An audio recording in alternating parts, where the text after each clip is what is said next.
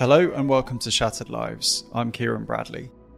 On today's episode, we look at more of your questions in relation to the Gerry Hutch verdict and the Regency trial more widely. The trial had a seismic impact on the Irish legal system, and we look at the likely ramifications going forward. We also look at the future of Jonathan Dowdall, what the case has done for the Special Criminal Court's reputation, and much more.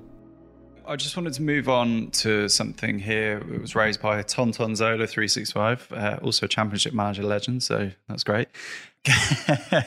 Can the witnesses who corroborated Bonney's whereabouts be charged uh, with perjury, or is that something that just doesn't matter if the person is found guilty? And on a related matter here, um, a similar question uh, on Twitter, a number of people, including the state star witness, were basically judged to have lied, the lied to the court, I should say, during the trial. Is perjury something that ever gets prosecuted in this country?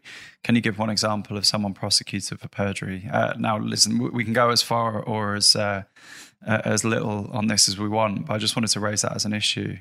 Uh, Mick? Yeah, we can. I, I, can give an example because there's one. Uh, there is one example of perjury that is quite fresh. It's a former hurler, an intercounty hurler, was jailed for two weeks or was given a, two week jail sentence a couple of weeks ago for perjury, not not connection with this, but he gave false witness or a false statement and he was pretty banjoed because there was evidence that he was lying. But I do do want to say perjury, I mean that, that probably was an outlier because there was evidence that shafted him or you know, got him really. But perjury is very hard to prove because you have to prove effectively what's in someone's mind and that they're they're specifically lying, it's not beyond the realms of possibility that people can make mistakes on the witness stand. And I think judges are very charitable about that. People can, you know, look, I've been on a witness stand in libel trials. I've, I've done two stints at the Disclosures Tribunal. Let me tell you, it's a very stressful time, and you're you're concentrating, and everybody's looking at you, and you're on the stand by yourself. It's extremely stressful. So mistakes can happen. So you know, there is a very bar high bar for perjury. So you know, the state can say, or the judges can say we we, we reject this evidence, but that doesn't.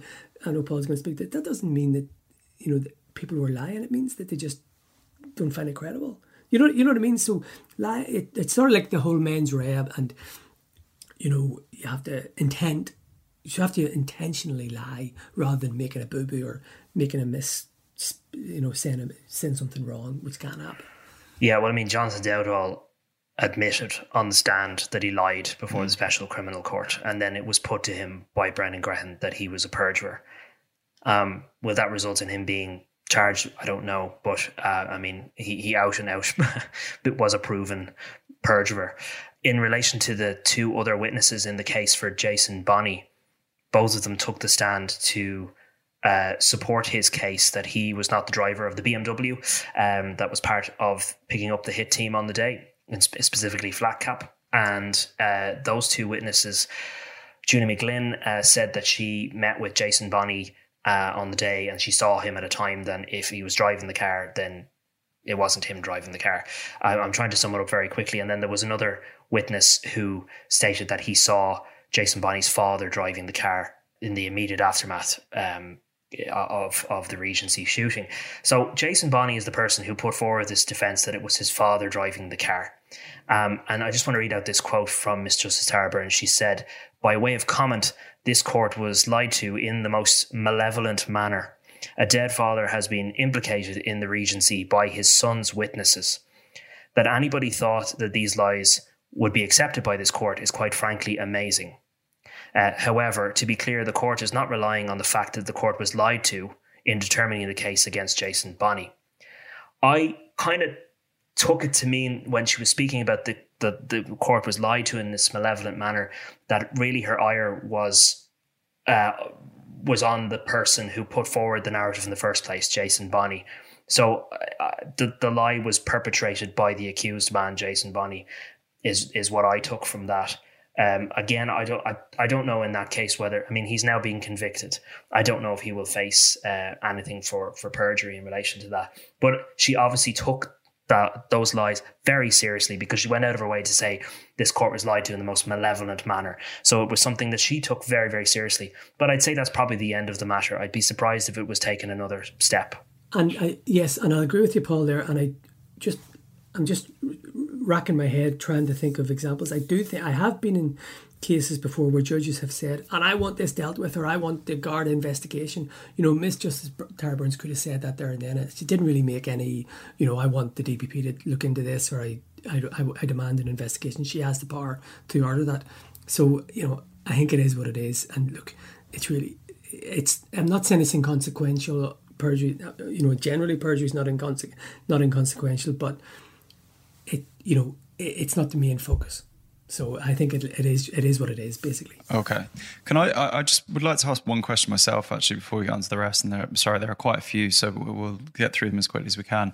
Um, what are the ramifications really for the reputation of the Special Criminal Court from this week? Because I, I will say anecdotally, and from what I've heard and read, I think a lot of people were um, sort of heartened really by the fact that a case that was, you know, flawed uh, that was brought against Gerry Hutch was found to be so, or, or certainly he was found to be not guilty. Is this or what are the ramifications really for the Irish justice system? In you know, I, I, don't. We don't need to go into enormous depth, but I just wonder what your initial feelings are on that. I kind of spoke to this on the last pod, but I, I basically felt that this this was a good thing for the Special Criminal Court for the argument of uh, why it needs to exist. It all went in Gerry Hutch's favour. The, uh, they, the judges forensically examined the evidence and they found him to be not guilty. So when people try to claim that it's a kangaroo court and a setup and a stitch up, well, that's been proven to be false in this case. They did judge uh, the facts on their merit and, and, and they found that there was no case there. So I think it was a good day for the Special Criminal Court uh, and the, arg- the argument as to, oh, you know, um, that it shouldn't exist. Um, it doesn't hold water. I think um, just I think that that's pretty much how I feel about it. I think uh, had it gone the other way, there would have been legitimate questions. But when it comes to, like, I don't want to criticize any particular body, but when it comes to maybe how this case was prosecuted, yeah, there's maybe genuine questions, uh, and maybe there'll be an inquiry into how it was all handled. I don't know or not, but um, that's a that that that's a that's a different question. Um, in terms of the court, I, I, I think they've proven its legitimacy. And we, you know, and there's always the sort of the wider picture. We know that for years, decades, various groups, including Sinn Féin, and there's still an opposition to it, but Sinn Féin, you know, would have voted against. It's it's voted. There's a, a vote in the Dáil. It's at every year they have to sort of revoting legislation to allow it to continue for another year. It might be a year, might be a couple of years, but there's a there's a, a, a regular vote. And previously, you know, Sinn Féin would have voted against it. I think the last time they sort of abstained and their attitude has softened and uh, changed a bit. So, look, I, I, I think this was a good day for the Special Criminal Court and for the, the people's view of the Special Court and people's confidence in the Special Criminal Court. But lots of lawyers are still criticising it, but I, I it's undoubtedly a good day. And, you know, taken with what I'm saying about the, the abstention and the, you know, the vote in the Dáil about it, its reputation has probably risen as a result of this. Okay. Now we come to, we've already mentioned him quite a lot, but uh, there's a few questions around Jonathan Dowdall. Now, uh, several of these have kind of been partially answered just around whether the DPP would use them again. So I, I don't think we need to kind of uh, retread old ground there.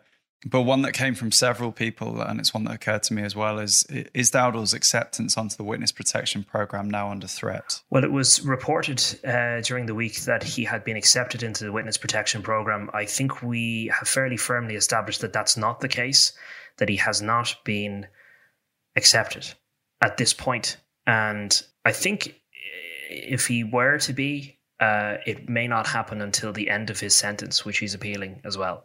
Um, but just there was there were I had a story during the week that there were preparations for the possibility, but I, I think we both Mick and myself have established that um, he, he, hasn't been accepted.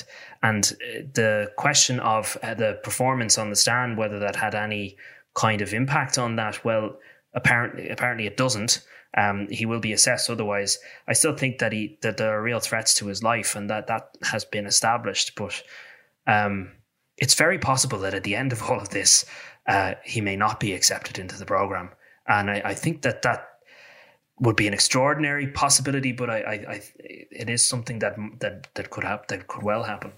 Right, I, I, would agree with you. I don't think he has been accepted. Well, obviously, I've said he's going to be rejected. I think the, the story about him being accepted into it was wrong. I think he's still being assessed to it. I think the the crimes he was involved in. See, what you've got to realize is, you know, the guards. It's not.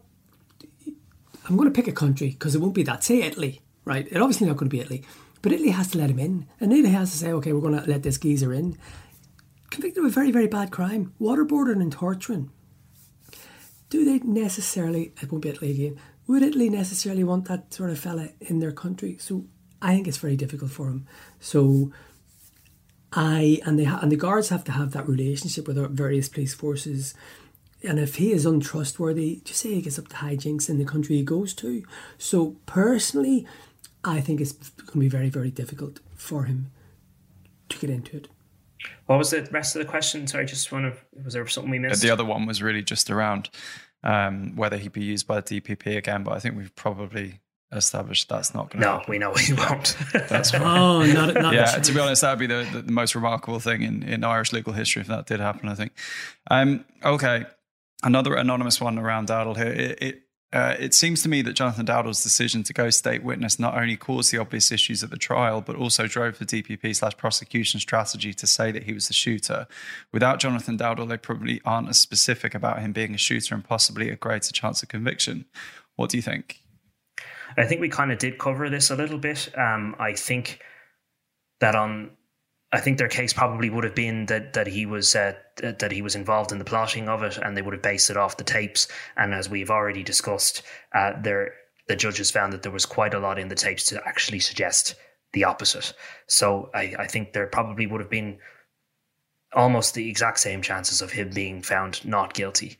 Uh, Dowdall didn't help the case, but I think the case would have the case probably would have been if again if the charge is still murder the case would have just been we- weaker again, I think, overall. It, yeah, Dowdall didn't only not help the case, he damaged the case.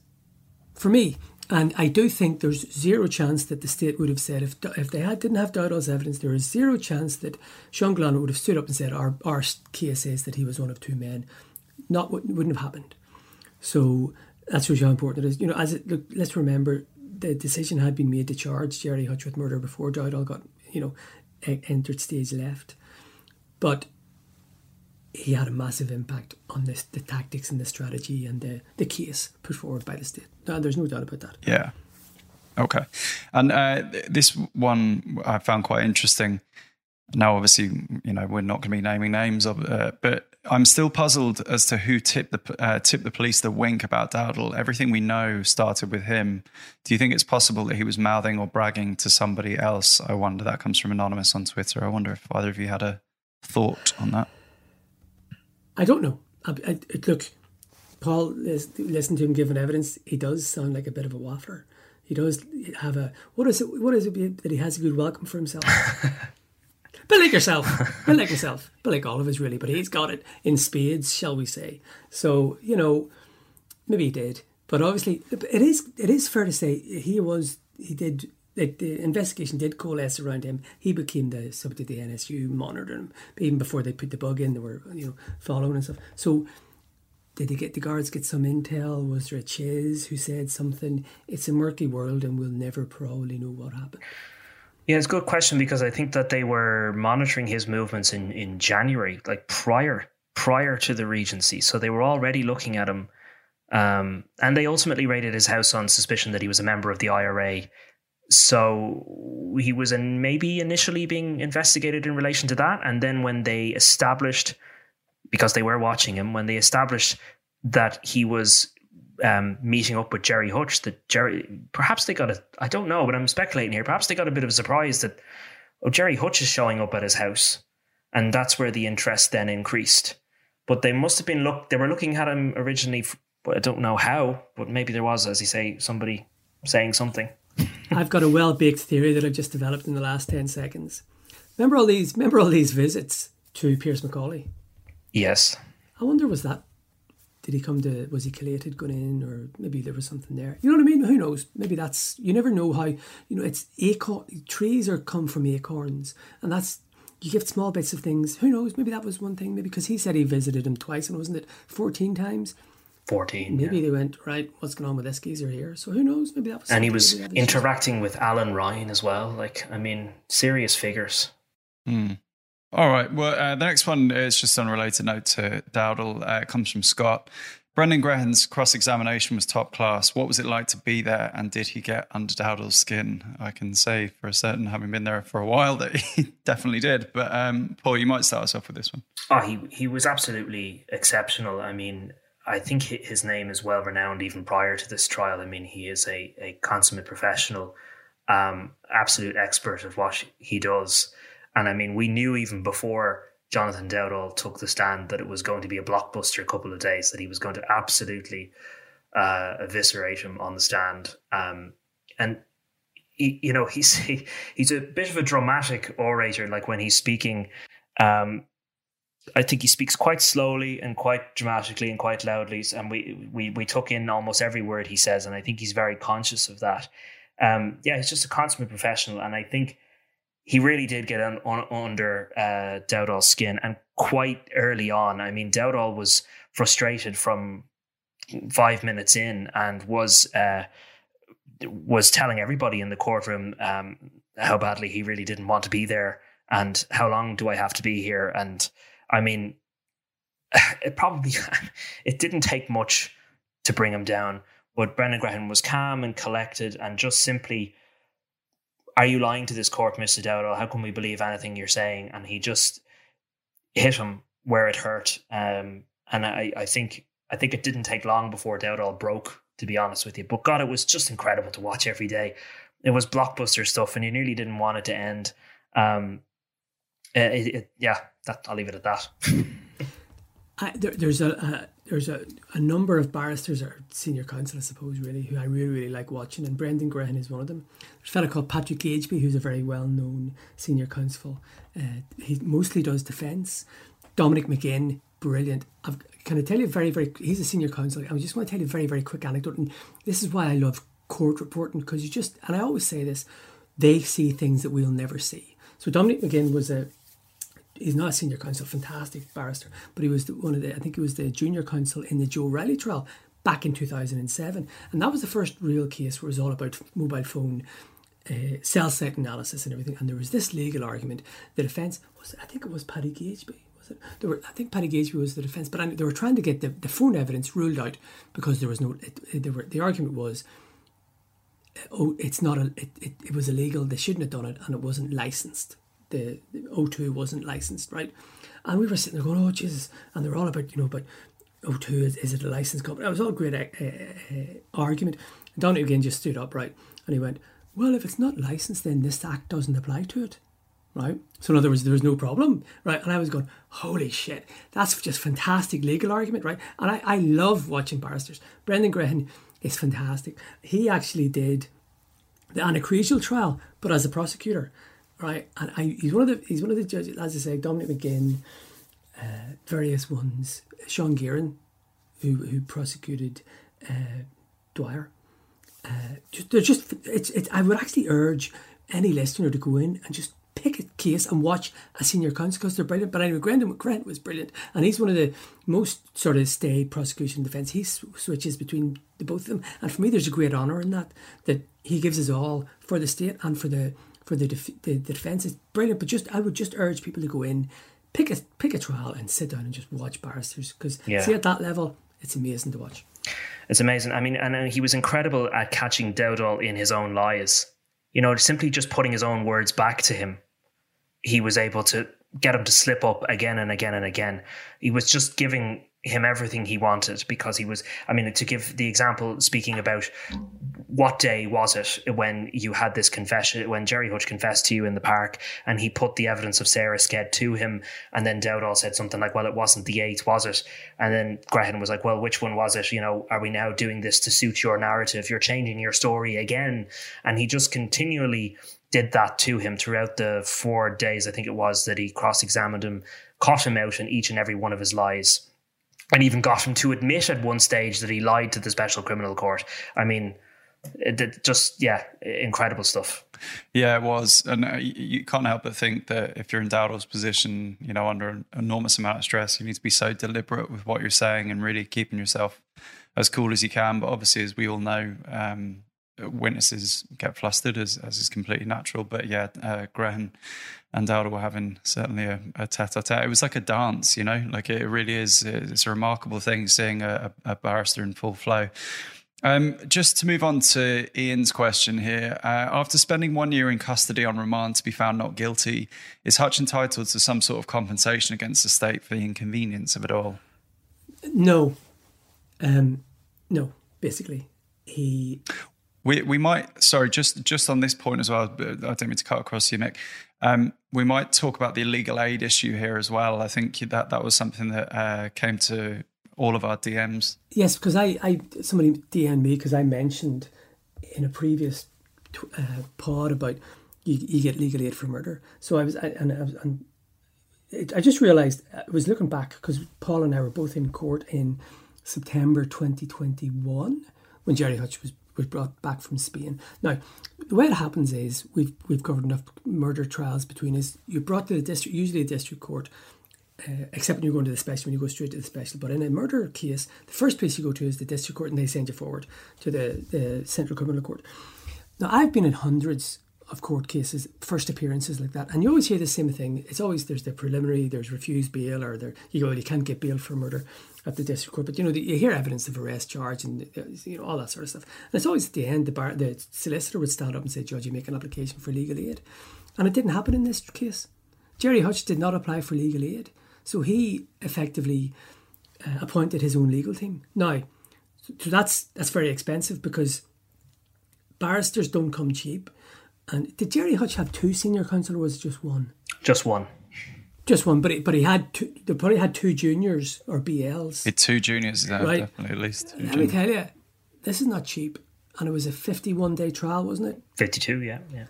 52, and we're, so we're talking a lot of spondylics, hundreds of thousands of euro effectively for the whole legal case. But what? But I was speaking to the Simon uh, barrister again, who keeps me right, and basically they said, yeah, he didn't apply for, he wasn't, they weren't involved in the case, but you know they know things.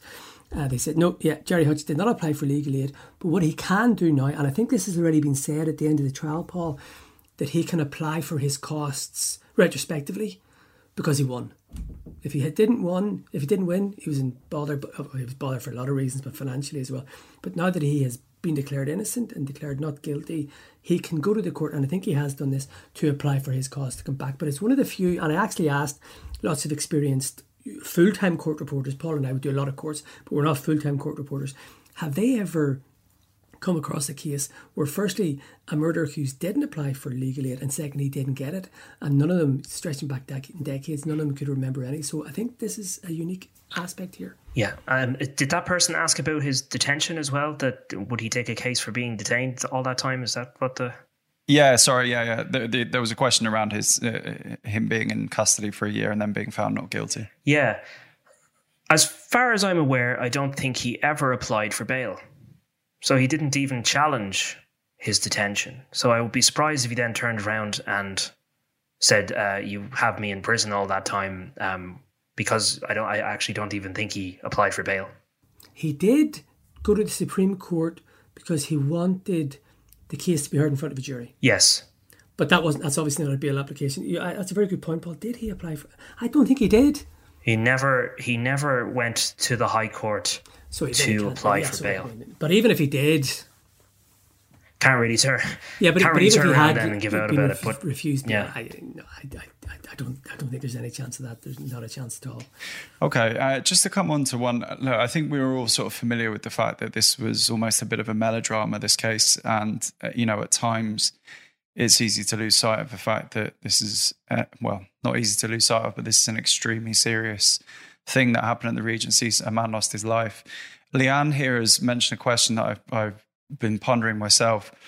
Do you think people, particularly young people, will romanticize Gerry Hutch because of what he has done in the past? And she also mentions here how he conducted himself in his primetime interview in 2008. Um, I'm interested as to your feelings on this because, you know, not to uh, labor the point too much, there's certainly a lot of lionizing that's happened of Gerry Hutch over the last few months. Um, some for good reason, some for uh, some for not so good reason. I wonder what your feelings are on how romanticized Gerry Hutch is now.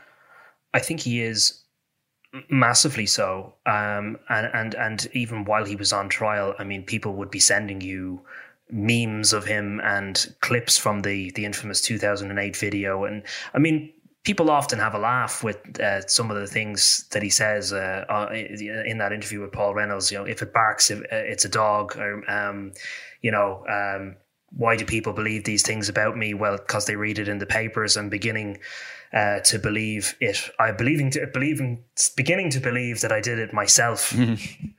And but I didn't. Uh, Did you notice that? He said very quickly afterwards, but I uh, didn't. Uh, but but ha- hands up, I didn't do it. yeah, he says. Um, I mean, it's classic stuff. It makes us all laugh. But uh, I think people then use that uh, to re- in a way to romanticize him and say, well, you know, it's isn't it great this ordinary decent criminal sort of narrative and this Robin Hood figure and uh, people kind of saw saw him as a figure of uh, he's he's the he's the guy that's sticking it to the man, you know, and he's getting away with it. Uh, in relation to you know when he was accused of the Brinks and Marino Mart robberies, he did settle with the Criminal Assets Bureau. There were legitimate questions over where did all of your millions came from. He claimed it all came from property, and a lot of people do, for some bizarre reason, look up to him, um, and probably even more so now.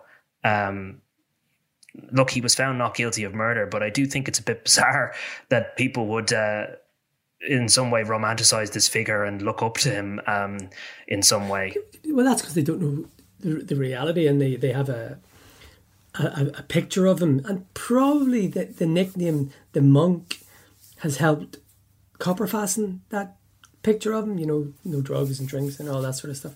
Look, you know, courts did hear he was involved in two very, very serious robberies when they got millions of quid. Um, he had dozens of criminal convictions before that for robbery and larceny and you know, uh, you know, pretty heavy enough crimes. So, and he had a long career. But you know what?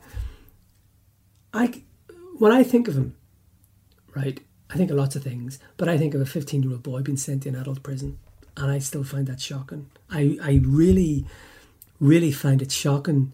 Imagine a 15 year old kid. I've, my young fella's, my, well, my, my daughter's 17 going 18, but my young, my young fella's uh, 14, nearly 15. And it's shocking. It is really, really shocking that that would happen in Ireland. I know it was in the early 80s. Uh, yeah, it was early 80s. Still, it's no late late 70s. That's grim.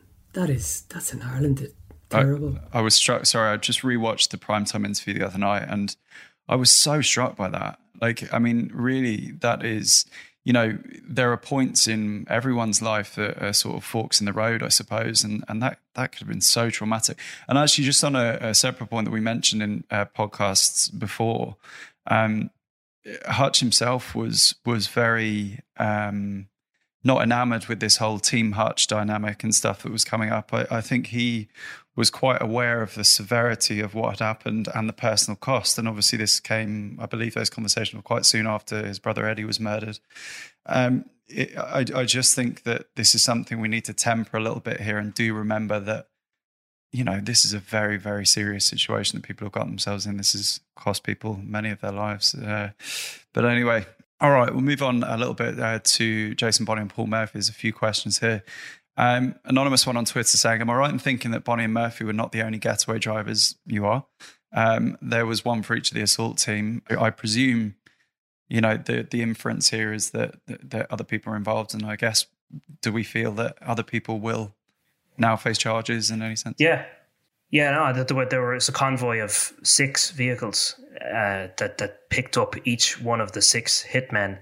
Jason Bonney has been found guilty of picking up Kevin Murray flat cap um, we actually don't know who Paul Murphy picked up, and then there were other drivers who may well uh, who may well be looked into. Uh, in relation to the judgment, we learned um, that investigators were looking at a vehicle uh, in connection with Jonathan Hutch, who is a nephew of Gerry Hutch. He's not being charged with any offence, but there was uh, the guards were looking at a car in relation to him um, which they suspected might have been a car involved in the convoy. So he's one individual that they were looking at. Uh, it's a good time to bring up this dirty dozen. Can I bring them up? right. So Gerry Hutch was allegedly one, then Patsy, then Jonathan Hutch. You've got Jonathan Dowdall, Patrick Dowdall, James Mago Gately, Eddie Hutch, Paul Murphy, Jason Bonney, uh, Kevin Murray, then, and Patrick Hutch Jr. That's 11 people. Can't figure out who the 12th is, but that's 11 people who have each been accused of involvement in the Regency. Um, but in terms of drivers, then. Well, I know who the I know. Sorry, I know who the Kinahans think was involved. well, well, sorry, well, well. In the evidence presented in court, Patsy was alleged to have said that he that that, that he drove the van, the silver transit van. Um, Jonathan Hutch was investigated for being one of the cars involved, and then so was Eddie Hutch, Paul Murphy, and Jason Bonney. How many is that? Yeah, so those those are the names that have been raised. But yeah, the, the, it's an interesting question now as to uh, whether any of those individuals might be investigated further. Do you not think that the, the strongest possibilities are for the facilitating the drivers? Because look, I remember yeah. watching in the Patrick Hutch trial. I know it's one of the things that stays with me. There were six cars, five turned away away from Dublin, and one turned towards Dublin, or was it the way around? One car went one way and the other five went the other way. But but I, do you remember watch? I don't know. I'm sure the CCTV would play to you of the, the cars leaving in, in the convoy and stuff. So I always remember thinking, right, you know, you, unless those I know we all heard the whole thing about cloning. So I've always thought that was the best. And guards would always say this: you, you go in from the for an investigation from the outside in and get what you can on the periphery. So for me, it's it's it's all about the, the, the getaway cars. Effectively, that's their best bet. Yeah, and now that they have now that they have actually uh, successfully prosecuted two people in relation to that, uh, perhaps they'll go after the rest on the basis of the footage. Okay. Um, there's one here, and we can go as far as we want, uh, depending on the sensitivity of this. But do you think the alleged collusion between Garda Superintendent John Murphy and some individuals within the Hutch Group will have any bearing on any possible future charges against members of the Hutch family? So, what's happened is the guards have finished the investigative. We know that John Murphy and Gerry Hutch were both arrested. Gerry Hutch was arrested in September 2022, late September 22, before the trial started. John Murphy was arrested in February, and it's all about that sort of nexus. Um, I think, and so what's happened is the investigation has been completed, the investigative phase, and they're now working on the file. And look, you know, these files are very complex, so I can understand why they're, you know, they haven't finished their investigations and sent it. They have to put the case together and paint a picture for the DPP to persuade the DPP to, to proffer charges. So that, for me, it'll be months and months before A, that happens and the DPP makes a decision. But a file will be sent to the DPP. I think this verdict has changed everything in relation to Gerry Hutch. I find it very unlikely that he will be charged with anything in relation to that John Murphy, Gerry Hutch investigation. I just think it's it's changed things for me, and it's it's for me it's it's very very unlikely. So that for me is the biggest charge or the biggest change as a result of this this verdict. I think it it'll be very you know I just think uh, DPP and all they're only human. I think the bar has been raised significantly now because of this verdict, and I'll tell you why. Imagine if they they, they tried and do it for this murder, fail. I think you know once bitten, twice shy. Will they go again and just say they're not overly happy. Look, I might be wrong. There might be some. There might be, you know, these people will come to their own decision. But I and people I've been speaking to think that the, the bar has been raised significantly in relation to that charge. I, I think that's that's. Uh, I'm just commenting on what what Mick has said. Uh, I'm I'm surprised that you've gone that far as to think that they that they they may not prosecute him at all in relation to the John Murphy thing. Yes, you're thinking that now. I I I, put it, I, I think it's much less likely now mm. than it was last Friday. Right. Wow. No, come here. It might. What, what, what I'm saying, you know, I'm not going to talk about John Murphy. They'll, they'll deal with him. But listen, I can only give you the guidance that I'm given. This has changed things. There's still a, it's. I'm saying it's less, much less likely now than it was the previous last Friday for a charge. That's all I'll say. It might happen, but you know, we look at things in odds and go, well, this is likely.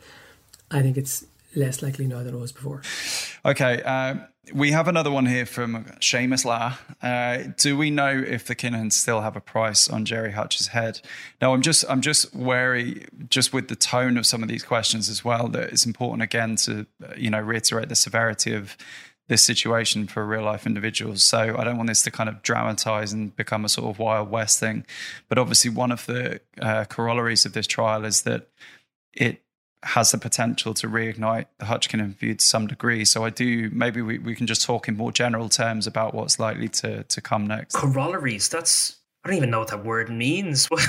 it's like so little, well. Uh, offshoots. I, am I'm learning how to speak English from you, Ciaran. Oh well.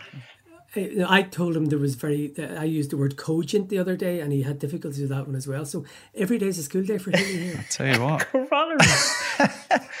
Um, God, I don't even know what the question was. That just totally blind. well, you in terms of the the the price, the price on the on on Gerry Hutch's head. Well, you you know a bit about that, but yeah, there definitely is a price on his head. I'm more than satisfied that the Kinahan cartel want Gerry Hutch dead. I do believe they've offered money because we know from previous cases they have offered money. For example, to people in the North Inner City, not to kill lodges, but to offer information, small bits of information. They're talking, you know, 10 grand for bits and bobs of, of information. So the Kinahans, in my opinion, want Gerry Hutch dead. The Kinahans, the guards would say there's a very serious threat on the life of Gerry Hutch, and there must be on the life of Patsy Hutch because we know there's a permanent post, uh, a community reassurance post, the guards would call it, on Patsy Hutch's house. They don't. The guards don't do that for the you know, as a hobby. Uh, you know, they're doing it because they have intelligence. So the Kinahan cartel, even though they're degraded, and Daniel Kinahan could be arrested tomorrow and put on a, in a yellow orange jumpsuit and sent over to New York to face charges there, won't really affect the, the, the main cartel because it's a cartel and they're worth up to a billion euro and they have money to do whatever they want. So the, the Kinahan threat to Gerry Hutch is extremely severe and it will be, I, I believe, for quite some time. Okay. Yeah, well, if Daniel Kinahan is sent to New York, at least we've got someone here to, to cover it. Um, there's a, a, couple of very last ones here. Uh, there's one from Jim Bob that I think we'll probably cover at another point. But Jim Bob was asking about can you do a bit of a who's who for the Hutch family? Because it's very confusing for us non Hutch experts. But uh, Mick, you want to jump in? Oh, he's got a. I don't say. I'm not going to say what it is. This is a bit of intelligence. Well, it's my own intelligence, but we've we built up a picture. So, um, Gerry Hutch had seven he was from a family of eight children. Now, um, three or four are deceased, I believe. But essentially, Patsy Hutch is the father. Patsy Hutch, Patrick Hutch, who's Gerry's one of Gerry's older brothers. He is the father of Gary Hutch, who was the key Kinahan associate who was murdered by the Kinahan cartel in September 2015 in Spain. He's also the father of Derek Delboy Hutch, who's a convicted killer who served time in an Irish jail for manslaughter. And after the murder of Gary Hutch, he got out of prison for the funeral, but then shortly afterwards, he was attacked by members of the Kinahan cartel in Mountjoy or associates, people paid by the Kinahan cartel basically in Mountjoy prison. That was September, maybe early October 2015. We broke that story, I seem to recall. And then in December, he was attacked again and somebody saved his life. So there were two efforts on his life in Mountjoy Prison. He was then moved to Wheatfield after that. So that's Derek Delboy. He is also the father of Patrick Hutch Jr., who, as we know, was charged with the murder of David Byrne. It was alleged that he was the man dressed as a woman. Now, there was an nolle prosequi entered, uh, uh, entered after that, after the the death of lead investigator detective superintendent Colin Fox. So that is Gary, Derek Delboy, and Patrick. They're Patsy's children. Then Eddie Hutch, who was Gerry and Patrick's brother, he was murdered on the 8th of February at his house in North Inner City, Dublin. And he would be the father of Ross Hutch and a couple and several others, but notably Ross Hutch, who a few weeks ago was jailed for 10 years for really, really, two really, really bad assaults. He slashed a man and it was a, a vicious attack. Um, that was, but that was a, a personal thing. Then uh, Derek Hutch, who was Gerry's brother, who, uh, who he took his own life. he was a, a very serious criminal himself, convicted rapist. He uh, in 2007, I think it was, he went into Store Street Garda Station, confessed to a murder, told Gardaí he had been involved in a murder and secretly buried somebody. And then he went and then he took his own life. But he would be the, the father of Derek Coakley Hutch, who was one of the victims of the feud. He was shot dead in January 2018 outside Wheatfield Prison. So he was known as Derek Hutch, Derek Coakley Hutch. And then John, who is another brother of uh, uh Eddie and Gerry and Patrick. John uh, was he died a couple of years ago. There was a permanent post on his house, uh, but he he tragically died. He fell. I think he suffered something and he, and he fell down the stairs and died. But his son was Gareth Hutch, who was murdered by the Kinahan cartel in May 2017. He is also the father of Jonathan Hutch, who Paul was talking about earlier uh, in relation to he, he was named in, in the trial. And Jonathan Hutch, the other sort of newsworthy aspect of Jonathan, who hasn't been charged with anything, but Jonathan Hutch was the target of the Kinahan cartel in August 2017 in Spain when they tried to kill him and they uh, murdered an innocent man called Trevor O'Neill.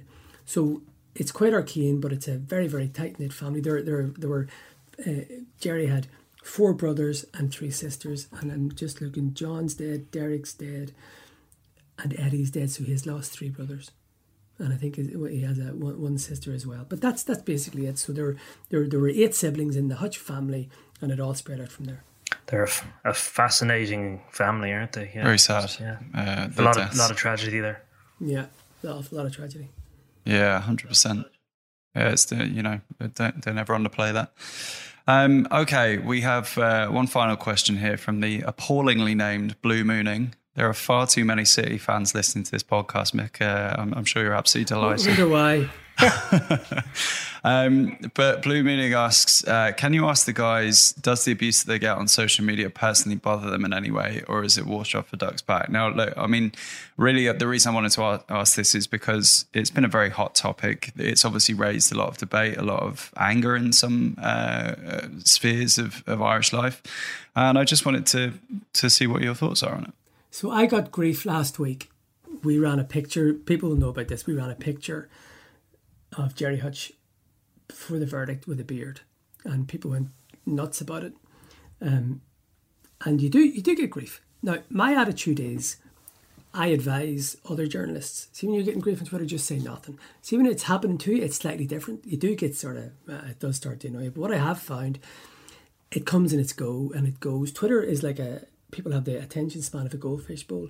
They'll hock you for a couple of hours or a couple of days, and then they'll move on to somebody else. So I always say, just let it, let it sort of settle down, and you know things move on. Paul got it earlier this week. We'll talk about that in a minute. But I just want I just want to give you some one sort of example of why it's a bit mad. Social media is a bit mad. Before Paul did the Hutch trial, I did the Dwyer trial in 2015, and I was doing the same, and you know I was doing all the tweets and all this stuff, and it was the first real time that a, a case had been live tweeted. Okay, and people were going, "Oh, Mick, you know, it's fantastic." And I was, I was looking at the justified comments Paul was getting, and I remember I was laughing because I was getting them then. But at the end, right, you sort of, I realized people on Twitter, sadly, or social media, they want to see the news that they agree with or that matches their morals. So I always go, Michael, your tweets have been fantastic. We're sending you templates for covering court reports. So at the end, when Dwyer was uh, convicted, I went into journalist mode and I sent out a tweet going now is the time for anybody who has any information about Graham Dwyer to message me in confidence, right? And yeah, I got absolutely hockeyed from a height, and people were going, absolute scumbag, why are you doing this? So that went against their moral code. But I'm sorry, it's what journalists do. So it was a big lesson for me. You know, one day you're you're a hero, and the next day you're a villain. So you have to sort of try and treat both with the same level. Yeah, it's grand if it's good, it's grand. If it's bad, ah well, it it, it moves on. You're a bit like Batman. You know, you've uh, you've lived long enough to, see yourself turn from hero to villain. Yeah. No, I, I, no, I sort of when people no, but I do find that you know I get a lot of praise for some stories I do. Like say I've done lots of stories about Garda corruption, right? And it's hilarious. I've done more stories about Garda corruption this year than any other journalist, but I still get accused of being a, a Garda mouthpiece, ignoring Garda corruption. I, I did one yesterday about a about a Garda arrested at the airport. I did one about a Garda uh, under suspicion for spending 300 quid uh, attacking another Garda's house. I did one, uh, loads of ones I've done in the last year. And people will still go, make you, you ignore Garda corruption. I'm Mr. Garda corruption reporting this year. So people only see what they want to see. So when people hawk you or when people praise you, you sort of try and treat them both the same way because people can be quite irrational in that sense that they'll go, "You're brilliant," and then a minute later you're a scum. Yeah, um, I agree with everything Mika said. Um, think uh, it got a little rough, shall we say, when uh, we published the first pictures of Gerry Hutch out and about, and I still stand by the publication of those pictures and the right of my colleague to uh, to take those pictures. Um, Gerry Hutch uh, hasn't shied away. He has been out and about in public. He knows he's a public figure. I don't think he really cares too much about being photographed. He he, he might care about um, people around him being photographed or uh, the property that he's residing in being identified. Those are legitimate concerns, and that's not something we sought to do. Um, but when people turned around, um, it, only a handful of people, in fairness, but it, it does get to you a little bit when people turn around and accuse you of quote unquote trying to get somebody murdered. Uh, I have never done that. I will never try to get anybody murdered.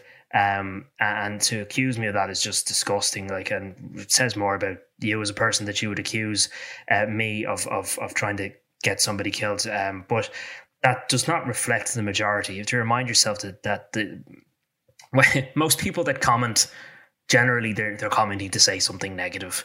Uh, so like the only thing I'll say is I was heartened by like when we did this Q and A. Uh, and then in the immediate aftermath of doing the trial, the amount of well wishes that that we both received um, vastly, vastly outweighed all of the negative comments. Um, like whatever, people can have their opinion. You can disagree with everything I do uh, and what I do for a living. That's fine. You're entitled to that. You can say whatever you want. Um, it's water off a duck's back ninety percent of the time, but don't accuse me of trying to get somebody murdered. Um, never ever would that. I, I should really go without saying, but I, I I nearly feel bad for even addressing this. But it's just fucking ridiculous that anyone would suggest that. Um, and I, you know, but that that that it's not reflective of the majority. No, and it is. It's a. It, I, got that as well because the, the, first picture we had, obviously he walked out of the prison or, or the, of the court with the full hair and the beard, but people hadn't seen that until we ran that picture, and it was I, I thought it was it's as if suddenly the Kinahan cartel are going to go, oh, that's what he looks like.